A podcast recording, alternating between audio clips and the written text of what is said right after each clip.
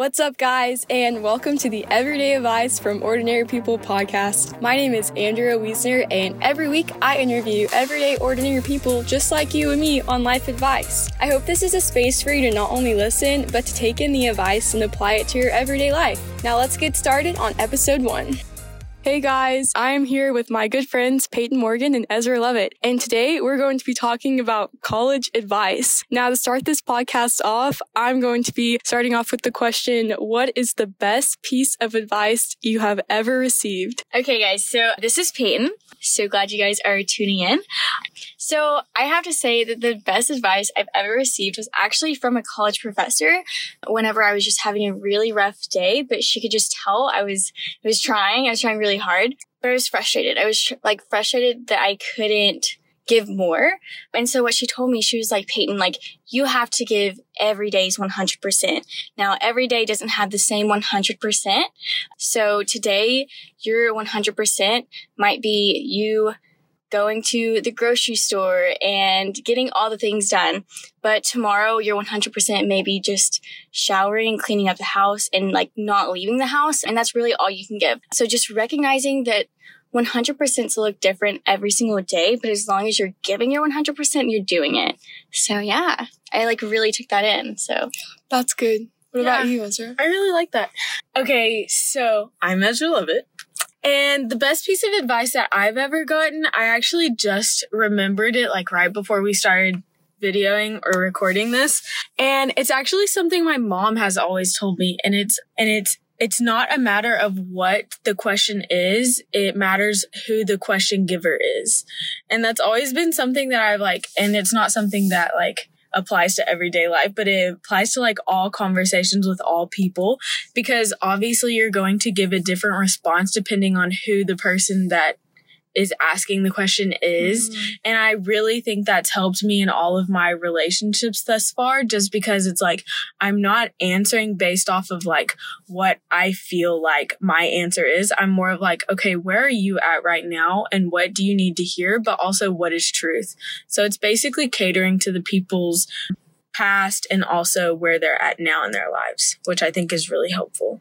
That's yeah, good. That's really good. So, in this podcast, we're going to be talking about college advice, you know, and, you know, before coming to college, I personally needed all the advice I could get just because it's an unknown time, you know, being a freshman in college and not knowing like what's to come the next four years of your life. So, start the first question is, um, what advice were you given before coming to college?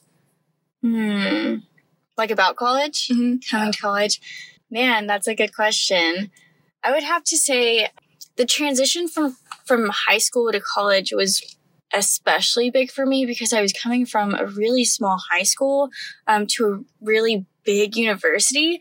And with that came a lot of fear. I didn't know anyone. And so I just had a lot of doubt about the future and about where I would be. And, you know, I'm a really faithful person and faithful uh, just to like Jesus and, you know, so I was told, you know, it's okay if your life isn't consistent because Jesus is, God is, you know, and so I found a lot of peace in that. So coming to college, even though everything about my life was flipped upside down, it was so inconsistent. Like my schedule, like, you know, like your college schedule is so much different from high school. You get there, like, in high school, you get there at eight o'clock in the morning and you leave at like what, four. Whereas in college, you just have like two classes a day or something like that. And you have to like force yourself to get out of bed. So it was just really different. But I think finding my consistency not in myself or in college or the world and finding it in God was just like super helpful and I would like cherish that advice I was given.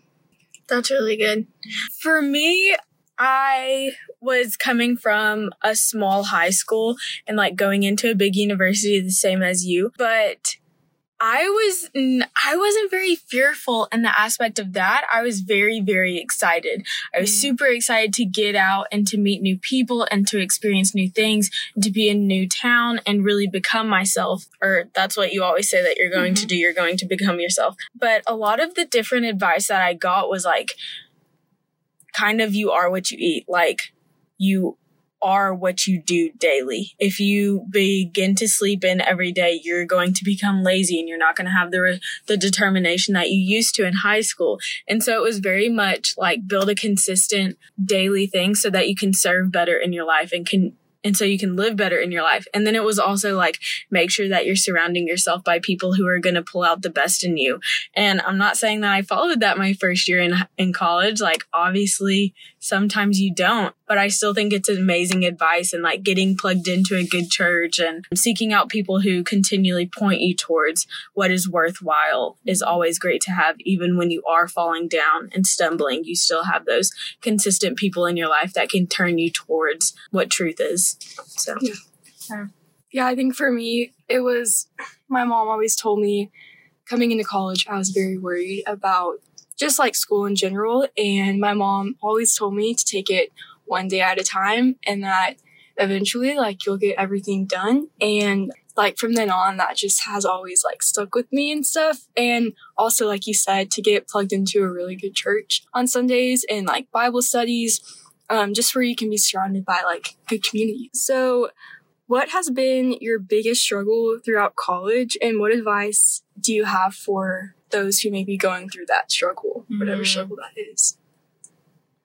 Oof. Yeah, man, that's that's good. Biggest struggle. I feel like there's been so many. I know. Honestly, I'm thinking yeah. in my head, and I'm like, okay, uh, I can name three, but what's the biggest? Yeah, what's I, the biggest one? I feel like I'm not gonna go with what my biggest one is, but just more so the one that's coming to my mind because it's so like present in my life right now. But one of my one of my biggest struggles in college was just finding a friend group that I was fully comfortable with and that I could be myself around. I spent and I will say this so admittedly, I spent most of my college conforming to everyone else, mm-hmm. conforming to like all the different friend groups from all the different scenes. Um, so like academic scene, party scene, all the things. And in that, I just found myself so stinking empty and then I was just introduced to this community where I just felt so comfortable being exactly who I was. I didn't feel like I had to put on a mask for anyone. I didn't have to show out for anyone. I didn't have to impress anyone. Like I was just genuinely myself. And I have found so much joy in that. And that has further called, like, it's further caused me to just like grow even more in myself and become more confident in who I am. I no longer um, try to conform to other groups. Like, let's say I go into party right now, I'm not going to try to conform to them, like those that party scene. Like I'm going to be who I am. And so I think it's really helped me being surrounded by a community that lifts up who I am. Yeah, and just help me my confidence. Yeah. That's awesome. I would say for me, uh, my biggest struggle is very much of like I kind of once I decided to fully commit myself to my faith, um, I started feeling ashamed of like my past and what I had went through and like different things that had like tempted me and like I had engaged in different things under pressure and like just sinned in a lot of different ways. And so therefore like I had a lot of baggage in the past, which I had already repented for, but like since I had if this is towards A&M, then A&M has a very big Christian bubble. Mm-hmm. And a lot of times once you get into the Christian bubble, if you get into it like I did, um, at the end of your sophomore year or the beginning of the, your junior year, then it's very much of like, some people have not gone through what you have. And so mm-hmm. walking into that, you can be very ashamed of your past. And one of the, my biggest struggles is being ashamed of that. And I don't think there should be anything that you should be ashamed about because now I am seeing how much my story can help others and how other people have been through the same thing I have and being able to use your story for other people's benefit and to just share that with others and to be honest and truthful. Um, I think is a beautiful thing and also just shows God's grace for your life overall. So I think that's a really big thing that people struggle with, especially at A and M, yeah. is just being ashamed of that past. Yeah, that's a good point. It's really good. Yeah. So looking back on like freshman year, if you were to give yourself one piece of advice, it could be anything. Like, what would that piece of advice be? You know? Dude, yeah. yeah, no, I, I, I'm still thinking too because freshman year, Peyton was very different. Um, I think about this question a lot though. We- I do too. And there's one specific answer I would give. And I and I think it's so important. I think you need to I would have been so much more careful of the organizations that I joined. Mm.